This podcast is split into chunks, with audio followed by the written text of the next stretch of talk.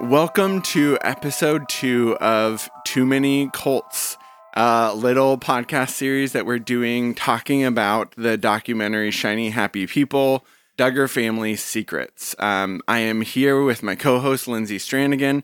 This is a crossover episode between Prophetic Imagination Station and the Holy Ghosting Podcast. Um, and just since this is a crossover episode, I think a lot of people from our podcast know more about you and your upbringing in some sense because you are DL's sister. That's correct. And DL has talked a lot about our family on your podcast. exactly. Um, but yeah, since for for folks that listen to the Holy Ghosting podcast, I am Lindsay's brother-in-law, and I was not homeschooled for most of my education but I was homeschooled a little bit and I was also a missionary kid. So I have some evangelical badges. You you sure do. Lived in China, right? Uh-huh, yes. Yeah. Uh-huh. And I am Lindsay Strannigan, one of the co-hosts of the Holy Ghosting podcast uh, which talks about ghosting evangelicalism. And for those, yeah, who aren't familiar with me, I am DL's sister. I am the eldest sister. I'm classic oldest sister. And yeah, I was homeschooled until ninth grade and then went to Christian high school and Christian college. My father is an evangelical minister. And I am currently, I am like a head of the board of my um, Episcopal church. So I am still in the church, but it looks nothing like the church of my youth. Thank God. yeah, so there is a lot in this episode too. Like a lot, a lot. It, so, so much, all of the trigger warnings, but mm-hmm. most specifically, we will be getting into sexual abuse. We will be getting into physical, emotion. I mean, like every kind mm-hmm. of abuse, a lot of misogyny, uh, sexual assault. I what I don't. What am I? yeah, right. Um, yeah, domestic violence. Yes. Um, like intimate partner violence, uh, authoritarian, harsh parenting, like everything that is terrible about patriarchal structures and like all the violence that happens there within, we're going to talk about today. We are going to let you know about those transitions so you can kind of know what we're about to shift into if you want to skip it.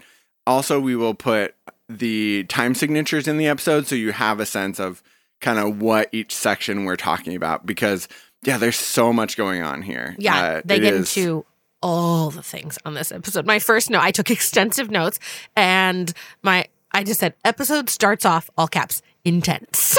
Yes. like that's just the theme of the episode. So basically, the point of this episode is to talk about sexual abuse. Uh, we're going to come back to that later. Mm uh, basically what it does is it kind of lays out like what are the things that allow for sexual abuse to happen in a mm-hmm. community so we're going to be like talking through those and then we'll come back to the sexual abuse abuse yeah. point yeah the episode starts off with some big things about josh and then sort of rewinds and gives you a lot of foundation. And we're going to work through some of these basically discipline structures, homeschooling, like just the messaging that these kids were given that really created a particularly toxic and dangerous, you know, uh, breeding ground for predators and victims. Mm-hmm. Yeah, for sure. Yeah, so they started again, just kind of interviewing people who have left IBLP, which I'm uh, also, I just want to say that I'm very grateful to the people who were able to like step out and say something. You can obviously tell some of these people are really in real time working out some of this stuff. So, um, like, there's a couple it's funny i will say from last week they start right off again on the homeschoolers and the nerdiness of it all and like the line that you can spot a homeschooler from a mile away. And i know i pushed back on that last week and we i did get a comment on instagram with the episode that the people someone was like uh, you're wrong lindsay. You you can no matter what you can spot them. And i'm like dang it. So yeah apparently y'all know. You just know if we were raised that way um pantaloons or no. Um I was wrong about something last week, which was I basically assumed that they weren't able to find very many survivors from the Gothard cult. Um, but now I know that that wanted to speak up, which I think like there is such a cost to speaking up. Yes. Um, but also that this episode had a lot of survivors that weren't connected to the Duggars, um, yeah. but that were connected to Gothard. So which was really great to like have their experience in here as well. Yeah, and so it kind of gets into interviewing a lot of these different people about their involvement in the IBLP. I thought it was really interesting. They were giving a little bit of the history of Gothard and his teachings and how like the Southern Baptists really held on to them, but it wasn't he wasn't associated with any one particular denomination. And so lots of different evangelical churches picked up his teachings. And I thought one of the points that was made was that we often think of a cult as having a centered geographic location, but this wasn't that. It was like centered around a person, but it spread like wildfire throughout the United mm-hmm. States. Like we mm-hmm. often think of cults as like being that this, you know, like Jonestown right. type of situation, right? Like right? on a commune. Right, right. And this is a cult that's like widespread all over mm-hmm. the place, which is very mm-hmm. interesting. Yeah. I thought it was interesting too. They talked about like why were people drawn into this? And like at least from the survivors, they were talking often about like um, you know, a lot of our parents that were drawn into this had rough childhoods. Yep.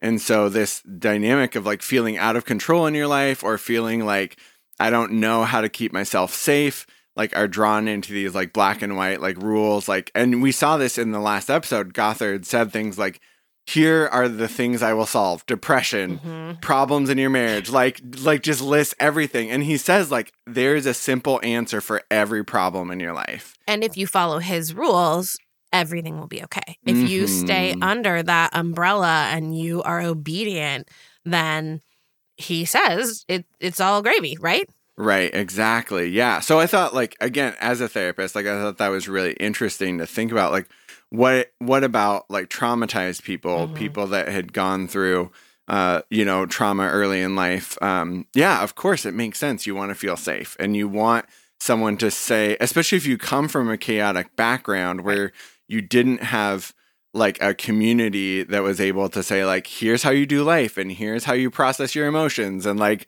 all these things. Here's how you solve problems.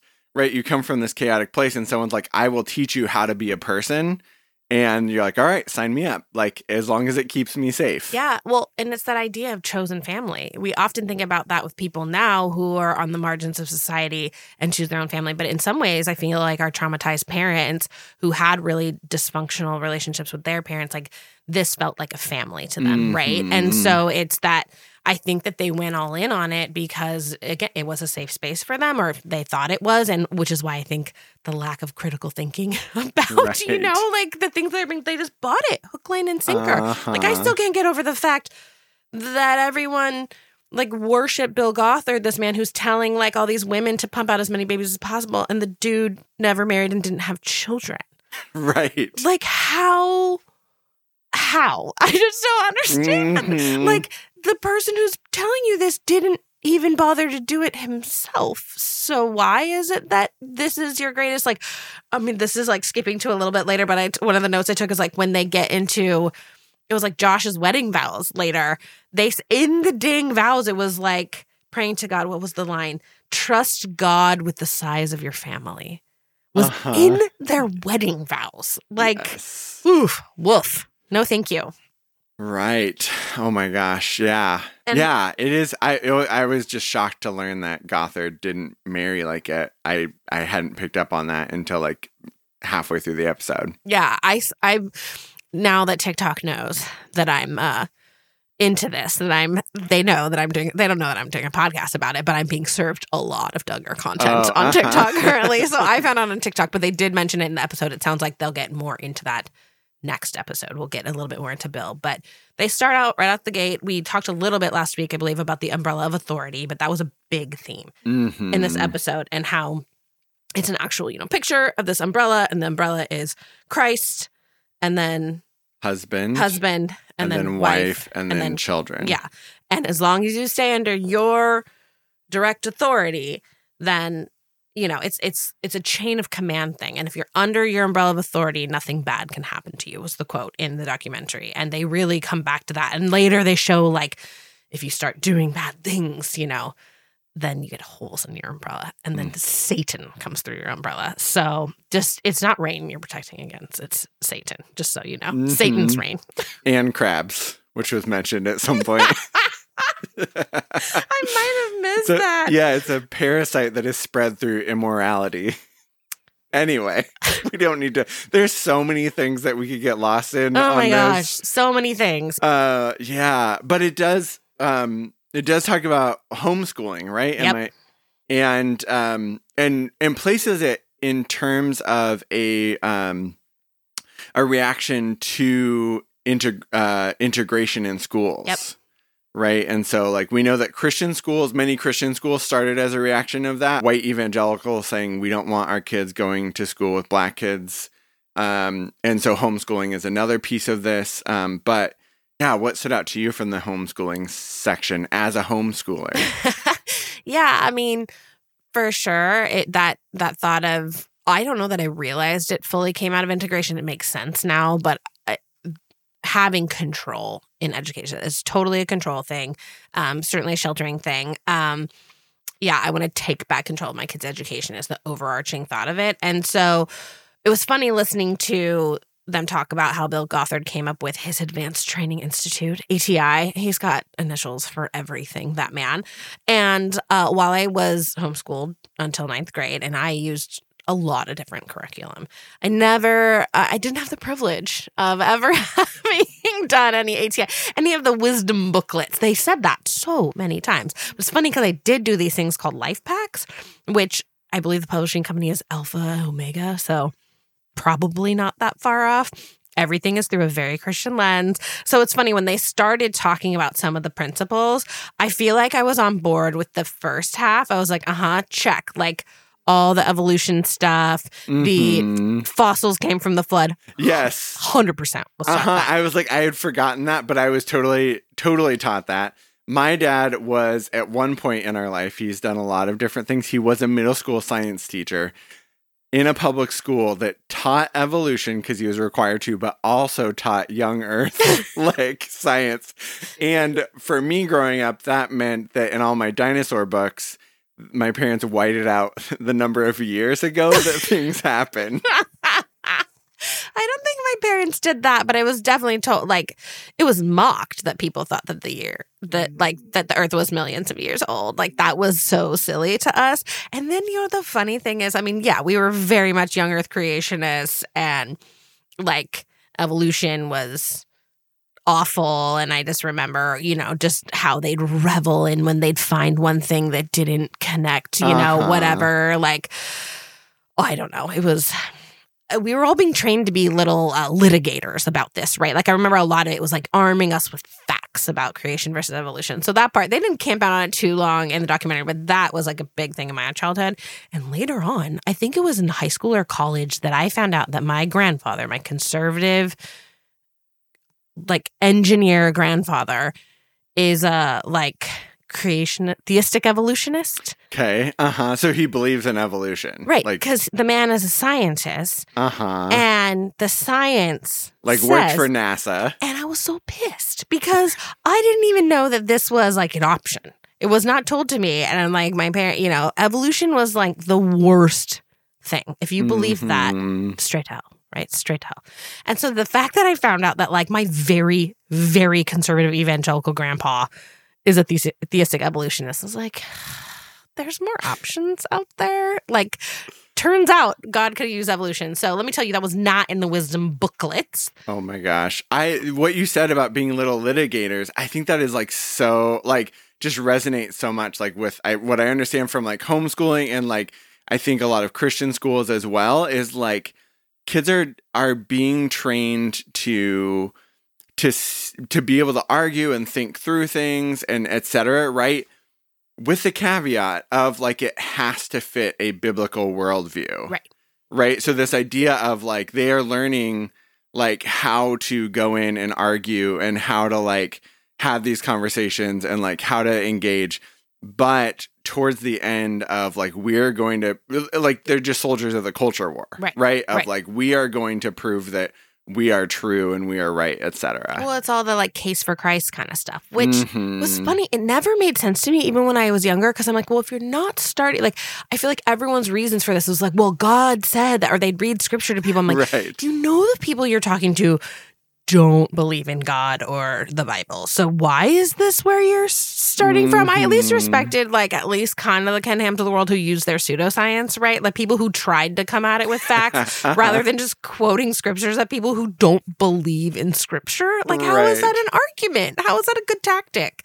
But maybe that's just goes to show that we did not Christian education maybe had some gaps in it. Um, just just a few. I mean, I felt so bad. There was one guy, and then there was a couple like who had been homeschooled through ATI, and you could just tell like the sadness he had. He he said like that he has a sorrow for people that were educated in it because it's not it's not education it's it's Mhm. indoctrination and the wild thing is is that they're trying to keep their kids from being brainwashed even jill in her like current day interview is like had a disparaging thing to say about public school right she kind of had to like Mhm. She's talking crap a little bit on how, her upbringing but then is also being like well kids can also be brainwashed in public school i'm like homegirl you were brainwashed like you are the Mhm. definition of brainwashed and this is what your Mhm. parents say they're trying they they don't want you to be brainwashed by non-christians they are Uh-huh. completely fine with you being brainwashed Right. by them they might not call it that right. yeah Yeah, and like just the overlap of like the you know you have this curriculum that we'll get into this in a minute I'm sure um about like the the teachings for men and or like boys and girls like these Mhm. like gendered sorts of things um but even just thinking about like the uh, it seemed like there was a lot of overlap between like the curriculum itself and then like the rules of the cult or the you know the rules of like Gothard of like you know rock music being bad and there was like this list of like toys that they couldn't right? Yep. did you take notes on those? Uh yeah it was well they couldn't watch winnie the pooh because eeyore glorifies depression. Cabbage patch kids were invented by a warlock and apparently each one is cursed as it comes off the assembly line. Love that. Love that. Um and then oh the game of life. Uh, Mm, I don't- because there weren't enough seats yes in the car. And i was like that's that's some snowflake stuff right there let me tell you if you want to know who's a snowflake if you can't play a game because there's not enough seats in the car you're not supporting you know traditional family values Mm, but so then they made their own board game and I really want to get my hands on it. I was thinking as I was, I paused it a couple times to figure out what my favorite parts of the game were. And I was like, if I could just like take a gummy and play this game with my sisters, I think it would be a really good time. one of the things about like you know all the media that you're not supposed to watch like the stuff that you you know like have to like shield yourself from. Uh, one of the survivors was talking about like just so much anxiety all the time right? Because it's like you know i'm gonna go to hell. There's this really creepy um part that they have in there of like a kids choir singing Oh, this kid song right Yeah. and the words were why should i not be put in hell to suffer for all time but it's like And there's literally like two and three year olds on the stage singing this. Mhm, I mean, and up to and beyond older children as well. mhm, It which wildly and the tune of the song seemed a little happy and sweet. And I was like, this is not. Why should I not burn in hell? um, yeah, it was it was terrible, and I just really resonated with that part because I've always had not always now I don't, but up until I was like thirty years old or older, I had hell anxiety of just like, yeah, what if I do the wrong thing? What if I like lose my faith? What like those things. And so for me, that's been a huge part of my life. Like coming out of that, I was like, I did not realize that I had this like this program running in the background of my whole life all the time of like what if you go to hell what if you you know lose everyone you love and get and get punished forever um i think one of the functions of that hell anxiety that's really worth mentioning and and one of the survivors does a really good job of talking about this she said you end up cannibalizing your self-confidence with over analyzing instead of criticizing the system so, like, as long as people are afraid of going to hell, right, you're always trying to check in with yourself. And you don't even have the mental space to think, like, maybe the system is really fucked up and is really hurting me and other people, right? You're Yeah. just so focused on, like, am I doing it right? Like, yeah, I think it was the most important part of the episode. Like, yeah, when she said your critical thinking is turned on yourself. And so you're Mhm. worried about hell for yourself and you're constantly worried, like, am I doing it right? You don't have the mental energy to then t- step back and look at the system as a whole and see if it's Mhm. messed up. You or only think it's all individual responsibility. I'm messed up, you know, I'm a Mhm. sinner. I need grace. And so you don't have, yeah, you don't have it in you to look at the system. And I, I hadn't thought about that as setting people up for like to stay in an abusive system and not call it out. It really hadn't dawned on me that like, oh right, if all of your mental energy is going Mhm. to this this fear, this very real anxiety, because it's it's told to you all the time. It is not Uh-huh. it's not a thing that the people are just picking up at random. It is like it's beaten into you. Right, yeah, Literally seeing- and figuratively. right. Yeah. You are singing children's songs Yes. about it, Yeah, right? yeah. That really stood out to me and just like I think a really important part of this picture for sure. Um, and Jill Duggar even says that. She says, like, I, you know, when you're worried all the time about what you're thinking or feeling or doing that might send you to hell, like that just is like you're in this headspace all the time. So, Yeah, constantly. But my last point about like the Gothard material or his crafting, you know, him and all his people, they they made their own curriculum. And of course they charged money for it and they made money on it, Mhm. all that fun stuff. But he claimed that, and I love when they just make these claims because there's no facts to back up anything ever with them. And he said if you finish like ATI Institute, uh, that it's equivalent of a high school diploma and a pre law and pre med degree. oh my gosh. I was like, say what? How Right. exactly? Like, I just love that he just says that, and people are like, yeah, Mhm. totally. So wild. Yeah. The Oh people who took it would beg to differ. Mhm. Yeah. Before we go into this like next part, like I think keeping with this theme of the episode about like what allows abuse to happen, I just have been thinking a lot about how isolating homeschooling is. Like just by its nature, right? Like at least if you're evangelical and you have uh your family and then you have your church and then you have school and you might have a like a teacher that is like not a part of that whole crew that might see you there's like this yeah there's just this little gap of like how things could be different or like meeting someone who's not a christian and knowing that they are kind or whatever Right. like you know and, And so it's would- just it is so isolating I would also say to have someone to advocate for you. Mhm. I think that having someone, you know, having a mandatory reporter right being ready. exactly So there's also that as well. Like, I don't think that maybe that was int- that's I don't think that's intentional on the part of homeschoolers, but it obviously now is showing us that is a problem. Yeah, So- it's huge. So this might be a good time to say like we're shifting from talking about homeschooling to I guess purity culture and also like uh submission oppression of women. Yeah, misogyny, Right. patriarchy, all those fun Mhm. things. Yeah. So yeah, because that was baked into the homeschooling curriculum. yeah it it really focuses on like one of the things that i thought was absolutely wild is they have a woman talking about um that she started off kind of strong. She said that men have a problem with their eyes is like the first quote she said and i was like yeah great you're putting the problem on men for once like christians don't ever do that. And then she immediately turns to the solution is to avoid eye traps. The shorter the skirt the more vicious the trap was her quote. And i was like wow. So my skirt's the problem not their eyes. And so then in the curriculum, in the wisdom booklets, if you will, there was pictures of women's dresses, all of which were very I would say conservative. Nothing not not a bit of cleavage was shown. I think there was one skirt that was like slightly below the knee with a slight slit. And you were supposed to like circle, but one had like was a little tighter fitting and had some lace, and one did have a slit that came slightly above the knee.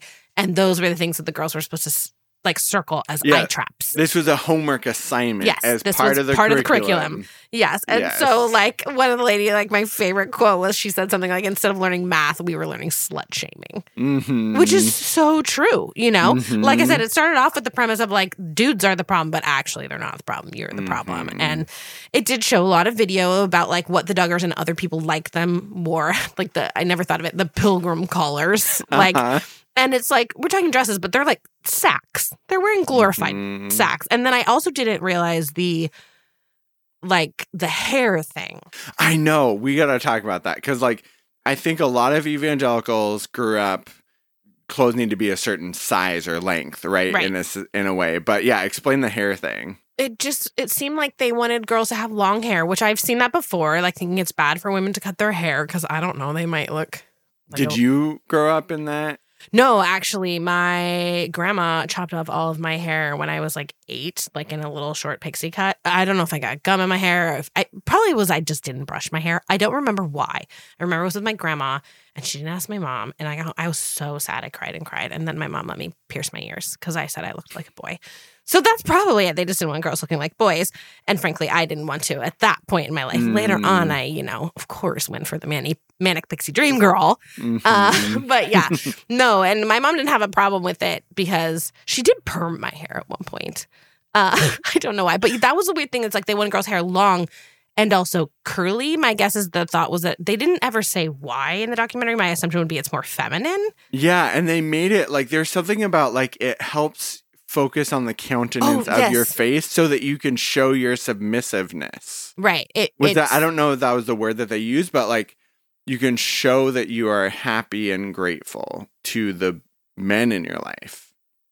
Like yeah, it, was, it draws attention. Michelle said something about it drawing attention to her countenance. Mm-hmm. And they also get into Michelle's voice and and how soft spoken she is and how she like infantilizes herself mm-hmm. and like you know the point she was a cheerleader, a homegirl, like knows how to yell. But the, the women all had to be this meek and mild and everything had to be so submissive and it was like a personality that they were taking on. It was like an intentional choice and well intentional training well yeah exactly right they were conditioned to be that way because it's not you're not ever react you're not being hysterical you're not mm-hmm. reacting in mm-hmm. anger you're yeah it's it was it was pretty wild just uh, of course am i surprised like this section to me was like well yeah duh. i was raised in purity culture mm-hmm. i had many fights with fam like my mom about what I was going to wear. I went to a Christian high school that had really strict rules about what girls could wear. There was no rules about boys. Like my mm-hmm. my shirts had to be if I raised my hands above my head, it, no skin could show. Uh-huh.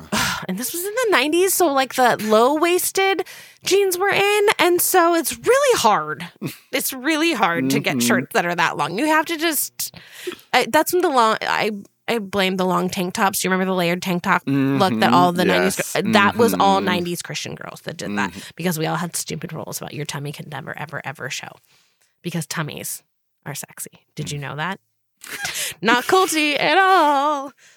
Oh gosh, yeah. I mean, it just really was. I think uh, one thing that stood out to me as well that was just like really heartbreaking is one of the survivors was talking about how she had no agency, right? There was this boy that was interested in her, and basically she was like, I wasn't attracted to him, I didn't like him, but like I just had this role um of like being a wife and a mother, like I didn't really have a choice. Yeah. Um and so yeah, it was that that just yeah, it was really heartbreaking to think about that part. Um and and with courtship being essentially like you're giving your parents the control of your dating life. That is what courtship is. Your parents approve or disapprove of that. You don't really get a say. It's essentially like evan- evangelical arranged marriage mm-hmm. right that you may or may not be on board with. Yeah. So one of the things with these like gender roles they talk about spiritual gifts mm-hmm. um, and they there are like different types but they fall into two categories one are the prophets uh-huh. and one are the mercies, right? Uh-huh. And the prophets like do active things, I think, like they lead things and they call things out. And the mercies are uh, take on the burdens of others. How nice of them. Right. and um, if you guys all had to put a guess together about who maybe, like what gender is the mercy versus the prophet, I'm going to tell you, you're probably right because mm-hmm. all of the women are immersed. They're supposed to take on the burdens of everybody else with a smile mm-hmm. and with a mm-hmm. softness and with grace. And the men get to say whatever they want because they're a fucking prophet. Mm-hmm. They're just like, well, I mm-hmm. said it and God spoke it through me, so deal with it. Mm-hmm. And that like works out really well for them. Like, and it's like how how many women do you know that uh, if you're into the enneagram test as an enneagram two? And my question is always like, are they actual two, or are they conditioned to be a two by mm-hmm. society? Like, mm-hmm. and an enneagram two is the helper.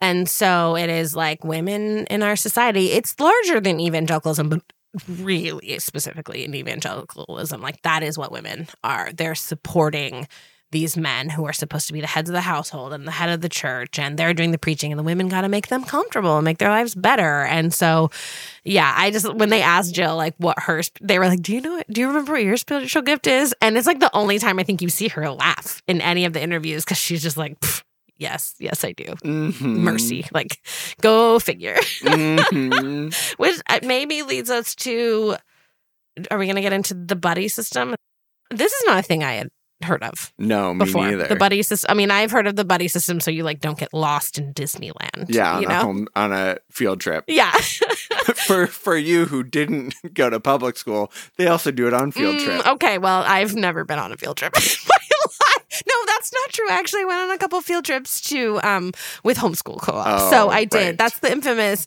someday dl can tell the story about she got she hit her head on a meat grinder because we Mhm. went on a field trip to a meat packing factory because that's what homeschoolers do so Mhm. So we learned that these families have so many children. And it seems like it was marketed and packaged by the Duggars as like a system that they were telling to other families. I don't know if they came up with the system. They don't really get into that. But it's a buddy system in which the older female children are taking on the responsibilities and parenting their younger children. And I'm not gonna lie, I had a hard time with this section on a number of levels because a it's really sad to see like children being put into like really heavy roles where they're responsible for like tiny children. Yeah, this is like 11 year olds like taking on night, like having an infant sleep in their bed and like waking up to feed them during the night. Yeah.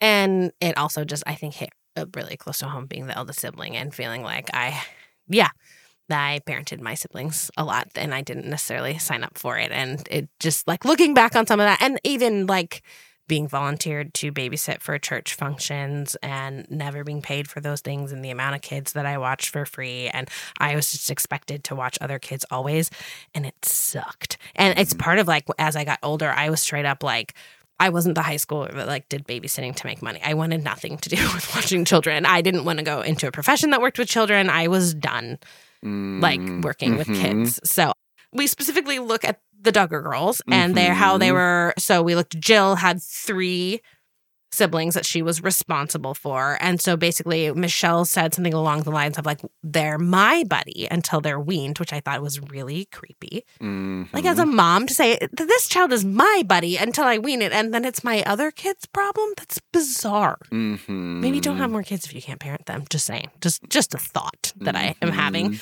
But yeah, it just it honestly got really sad and I think someone asked the question of like is anyone asking those 11 year olds like what their needs are? Like the Mhm. thought, the fact that those kids were having like an infant sleep in the bed with them, that they weren't sleeping, that they were getting up to do night feedings. I don't think I realized it was that intense that you're responsible for like the video clips were showing them brushing their teeth. And they, these are looking like they're like babies. They're like year and a half, two years. These girls are, right. these 11 year old girls are responsible for them, which is messed up. Mhm. What are, what are your thoughts on Yeah, that? I mean, this is like such an important time developmentally where you are learning who you are in the world, like how you interact, like what are things that you like to do. Yeah. Um, where do you fit in your family? It is a time where you are starting to like take on some responsibility. But what this does is it s- sends this message that your worth and identity is rooted in doing a task, caring for someone else, right? Which I guess goes back to the whole like mercy spiritual gift thing. Like hmm as a as a female, or at least as someone socialized as female in this setting, like your worth and function really is just to the extent that you can take care of the other people in your life. That is your only worth, Yeah. I think. And what were the boys doing? I don't know. They That were is just a- like twiddling their thumbs. Like that's the thing. I'm like, there's a lot of tasks to do, and we only ever see the girls doing them, and that fits in with their worldview. I don't think. I mean, maybe the boys were like mowing the yard or something. I don't. I don't know. That feels Mhm. like that's the only thing I can think of. Yeah, so I just think there is so many. I've been thinking about this episode in turn in terms of healthy development, and yeah, this sense of self and identity, and like that. That is, if you're an 11 year old, that you're the majority of your time is looking after an infant. Like, there's no room to develop a sense of self or who you are, or Mm-mm. friendships, or like you know, it is. It's really devastating to think about. and just how quickly they had to grow up and because they're so isolated, you know, it's the only world that they know. They don't I and they only surround themselves with people that are like them. They probably don't even know that a different world is possible. And it's just they see their older siblings modeling for them and it just trickles down. And yeah, it just made me it just made me really sad that none of these kids got a childhood. And I really hope that they all are in therapy now. That's what I would like for them. They're probably not, but Uh, just yesterday, DL was saying like, wouldn't it be great if uh, we could sue Focus on the Family, uh, make them go bankrupt, paying all of our therapy bills? I would love that. I've heard I know that people have tried or there's like class there's rumors of class action lawsuits. So Mhm. yeah, I'm into Hey, it. Yeah, if you're listening and you know about class action lawsuits, please tell us please us. let us know because uh, we're curious. Speaking of parenting, speaking of Dobson and Focus on the Family, What a wonderful transition to our next traumatic segment. yes, about uh, discipline and authoritarian parenting. Yeah, this sec- this next section is a doozy. So Mhm. um, just be warned that we are going to get into um, specifically physical abuse, spanking, um, and and psychological abuse for very small children. It's it's a lot. So if you are not able to hear that, that's okay. Skip skip on ahead. Uh, yeah, they just launched into this, and I knew we would get. I knew that the Gothard way of discipline was intense. Um, I knew that it was Dobson. You know, we were much more raised in a Dobson household, so I know that. I know the strong-willed child. I'm familiar with the wooden spoon. It's funny. I didn't get the wooden spoon all that much because it was I was not the strong-willed child in my family. My Mhm. parents figured out really early on that um, grounding me was much more effective, taking me away from my friends, Mhm. um, taking me away from the phone, like the landline. Man, like when I couldn't call my friends. I was so bummed. So that's Uh-huh. what was actually effective with me. So I didn't. I, I mean, sure, I got spanked, but I will say, like I I've been reading re uh, rereading. I've been re- excuse me. I've been reading Dobson and seeing what he recommends and seeing what how I was disciplined, and there's some strong similarities here. Yeah, I mean, they just get basically they get right into the Duggar children. uh, Hence the name of the podcast, or hence the name of the docu series, "Shiny Happy People." That they're all perfect and they're little angels and they never act out. But once you look closely at them, you realize it's just broken spirits and it's kids who don't have their own personality or their own voice and who've literally had that beaten out of them. Hmm. Yeah, I don't know where we want to start with this. There's so much here. I mean, my notes start with this section, all caps, the spanking demonstration. Holy shit! That's that's what I wrote down. Mhm. So, I mean, that's kind of how because again, they kind of get around, and it wasn't Bill Gothard himself, but like they bring up at an IBLP conference, they bring up a volunteer from the audience. This older pastor man brings up a young boy. And to demonstrate how to spank a child in love and Mhm. whoo, it was. It, first of all, it's like so inappropriate. He's like bending this stranger kid over, like fake spanking him, and then forcing the kid to give him a hug because he's showing that, like, after you spank the kid, they need to hug you because they, it's on them to like Mhm. reconcile with you. And then he makes the kid do it again because he didn't hug him tight enough. tight enough. It wasn't, Right. Yeah. And, and the other piece here is that he, while he was is spanking him, he's ble- he is saying words of blessing over him. oh, right. Ugh. Right. So yeah, he's basically saying like you are you are loved, you are awesome, and Oh, you're going to be a strong man of God, I think he said. Mhm, right, and and inflicting pain at the same time, and then yeah, then forcing him to hug him afterward, and like it has to be a genuine, sincere hug, or else more spanking. And the thing is, this is not that different from Dobson. I remember growing up and my parents, you know, spanking me and saying, This hurts me more than it hurts you. Like this idea of like, I love you so much. I mean, Dobson had a book titled Love Must Be Tough. And I think that this mixed message of I'm inflicting hurt on you at the same time as I love you is is actually it's really it's really different than like my dad has a belt and I have to watch out for him or like he's angry and I have to be careful. Like this is this extra level of like also trying to really communicate to your kid that you are safe and loving and this is right and just it is it's really a mind fuck. Uh, I want to talk. Uh, some of y'all know that I am a nerd about attachment science. there is this attachment style called disorganized attachments, which happens when kids are traumatized. It's where there's something scary happening. And when there's something scary happening, you want to go to your parent because you want their safety and you want their comfort. But if your parent is the one inflicting that that harm and that that fear, then you get stuck in this place of like, where do I go? And your nervous system doesn't know what to do. And it's called disorganized attachment because it literally kind of like disorganizes your orientation to the world. Like, I don't know what's safe. I don't know what's not safe. Like, it is like when you think about like torture victims in like military camps, right? Where they literally try to like break you down so that you don't have a sense of self. That is like what is happening here to these kids because they are being told, you are loved, I love you, and at the same time, I'm going to hurt you. And like, I am getting emotional talking about this. I feel like I'm going to cry because it's like, it is, it is so traumatizing um, the the researchers call it fear without resolution.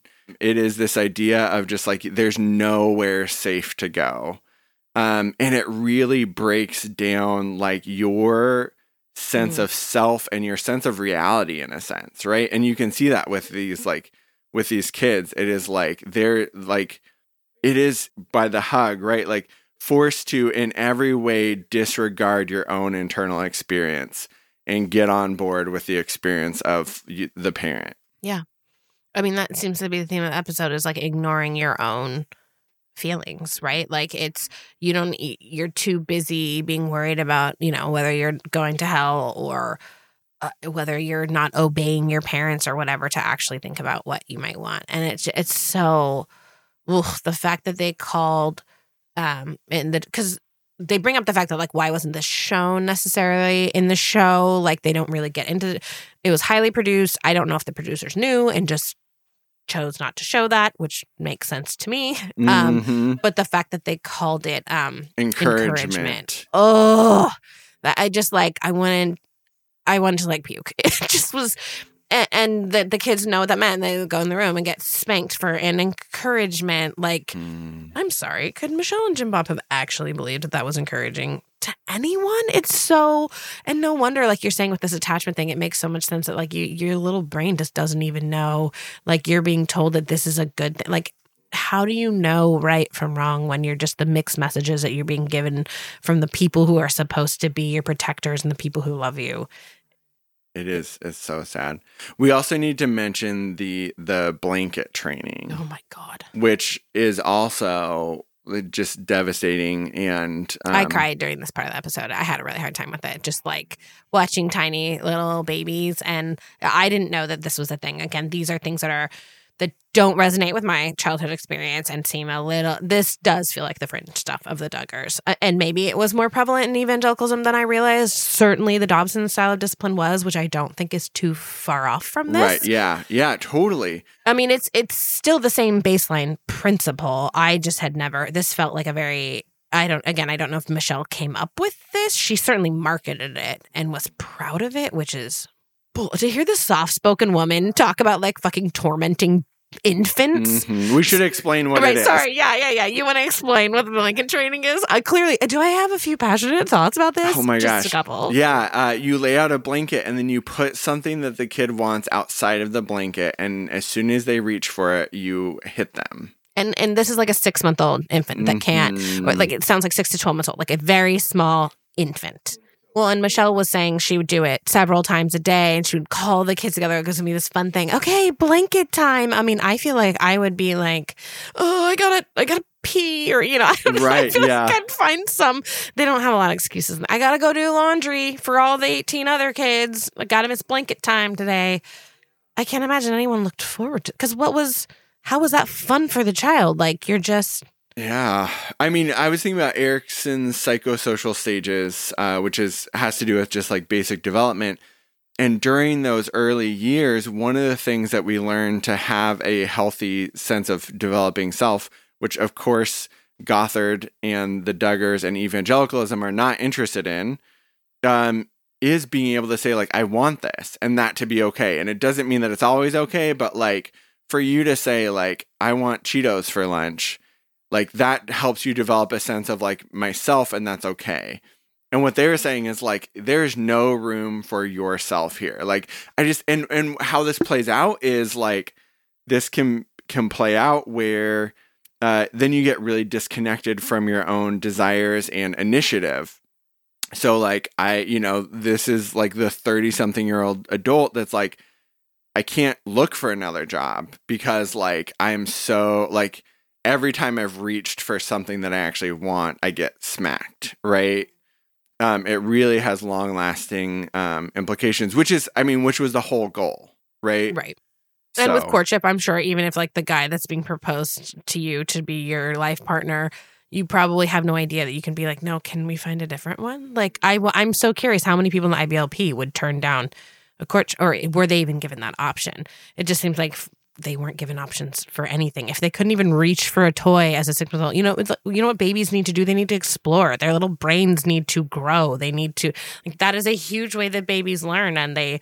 It's like no wonder all these children just seem like like obedient little zombies. They've not actually developed as like proper children who need to like play and laugh. Like, do you ever see like they ne- they're like never laughing? right They're yeah really serious. so true Um, I will say there was like one quote that someone said um that uh basically that the Gothard way uh turned every father into a cult leader and every home into an island. And I thought that that was really poignant. Just sort of like the idea of too many cults is like actually the IBLP made like little, little family cults. Like each one was this island idea of you were so isolated and you only had your family to turn to.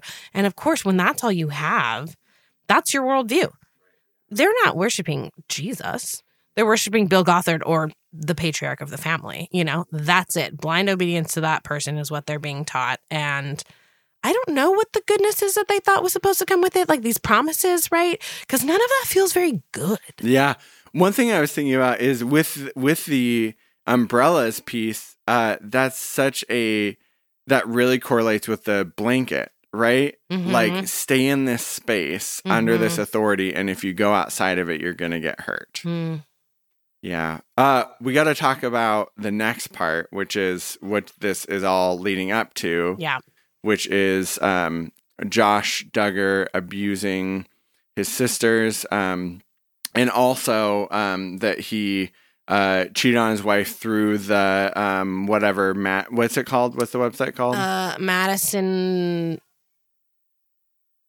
Ashley Madison. Sorry. I was going to say Madison. Reed, which is hair care company Oh, that is know. advertised on podcasts all the time. okay. Yeah. Ashley Madison. Right. Yeah. So trigger warning here for sexual abuse. Um, and here we hear from Jill talking about what happened in the when it when when this came to light, right? Mhm. Um, and and yeah, what what stood out to you from this part? Yeah, I mean, basically, it seems like the the big thing, like what made this go public, is or is the Megyn Kelly interview where the Jessa and Jill were interviewed, and basically, from the way uh, I understand it, is that they were told they needed to like have the families back, and that they needed to like take the fall for the family, and they needed to minimize the abuse so that the show could continue. I'm sure they were told, like, don't you want to provide for your siblings? They didn't get into this, but I'm sure the threats of, like, do you want this family to be ruined? hmm Yeah, so- they literally say like, you know, he's not a monster. Like, don't call him a molester. Like, other people have done far worse. Like, they literally minimize it because that's what they were told to do. Yes. What really stood out to me from this is that the documentary sort of makes it in this way of like they were trying to keep the show afloat, which I think is true. But for those of us that have that are survivors of sexual abuse in a family system like that, um you don't have to have a TV show on the line to feel that pressure to minimize, to just move on. And I was thinking about Jill even like it gets framed around like she's forgiving him so that uh, the TLC show can go on. But think about what we talked about earlier, right? The mercy role is they bear others' burdens. They deal they take on, right? Like you have to respond with mercy. Like uh, TLC show like does not have to exist to have her programmed from a young age of you have to forgive, you have to give men a second chance, you you know like all those things like Well, and it's not that unfamiliar to all of us who know people who have stayed in abusive marriages because we're told that God can fix anyone and God can reconcile. God, like, everyone is redeemable, right? And when you believe that, like, sure, everyone's redeemable, but you also don't have to put up with abuse. Right, yeah. And that it the episode started off with um, a couple of things. One was Jim Bob uh, says, you know, we saw him and we knew he was a totally changed person. Talking about Josh Duggar. After, After, yeah, he after goes to he his. came back, he was like he was a totally ch- different person, and also said he was just curious. and right, this they send him away for a little while to like an IBLP camp for like troubled youth, and then they bring him back home before they start filming the TV show, knowing that he like had abused his sisters. And then we get like the ringer quote of all time. So then later they're doing another interview or they're asked questions about Josh. So they sweep that all on the rug and then all these allegations come out about his affair on Ashley Madison. And which is a site for married people to go on and like have affairs. Like that's the point of the site. And so then I don't fully know the Duggar response. They didn't get into that a lot. It was more just like showing that again he's got scandal. And but Michelle Duggar said something like on a microphone and said, "I don't need to talk to Josh. I'm going to talk to our heavenly Father." Yeah, right. Which is like just so much spiritual bypassing here, right? Like in terms of that, in terms of like God can change anyone, like that is the way that evangelicals have dealt with abuse. Is just like total spiritual and making it about God and not about the person who's actually hurt. Right. And when it's literally only about the person. Like, what is talking to God going to do for Josh? What's it going to do for his sisters? Like, literally nothing. like, you need to help them. and I feel, and while Josh is, you know, a perpetrator here, I do feel bad for him. And sometimes I wish that someone would have gotten him actual help.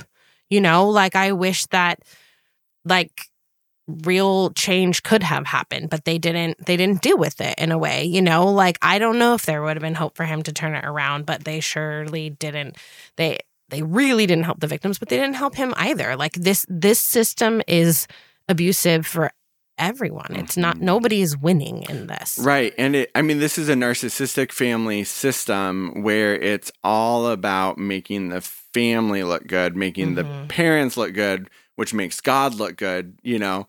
Um, and that, I mean, that's just like having a narcissistic family is one where abuse can happen because it's this whole idea of, um, having a good face is more important than that than especially the people that have less power in the family Right. Well, and it's so interesting when the children are good and they act well, that reflects upon the parents and that's based on your good parenting.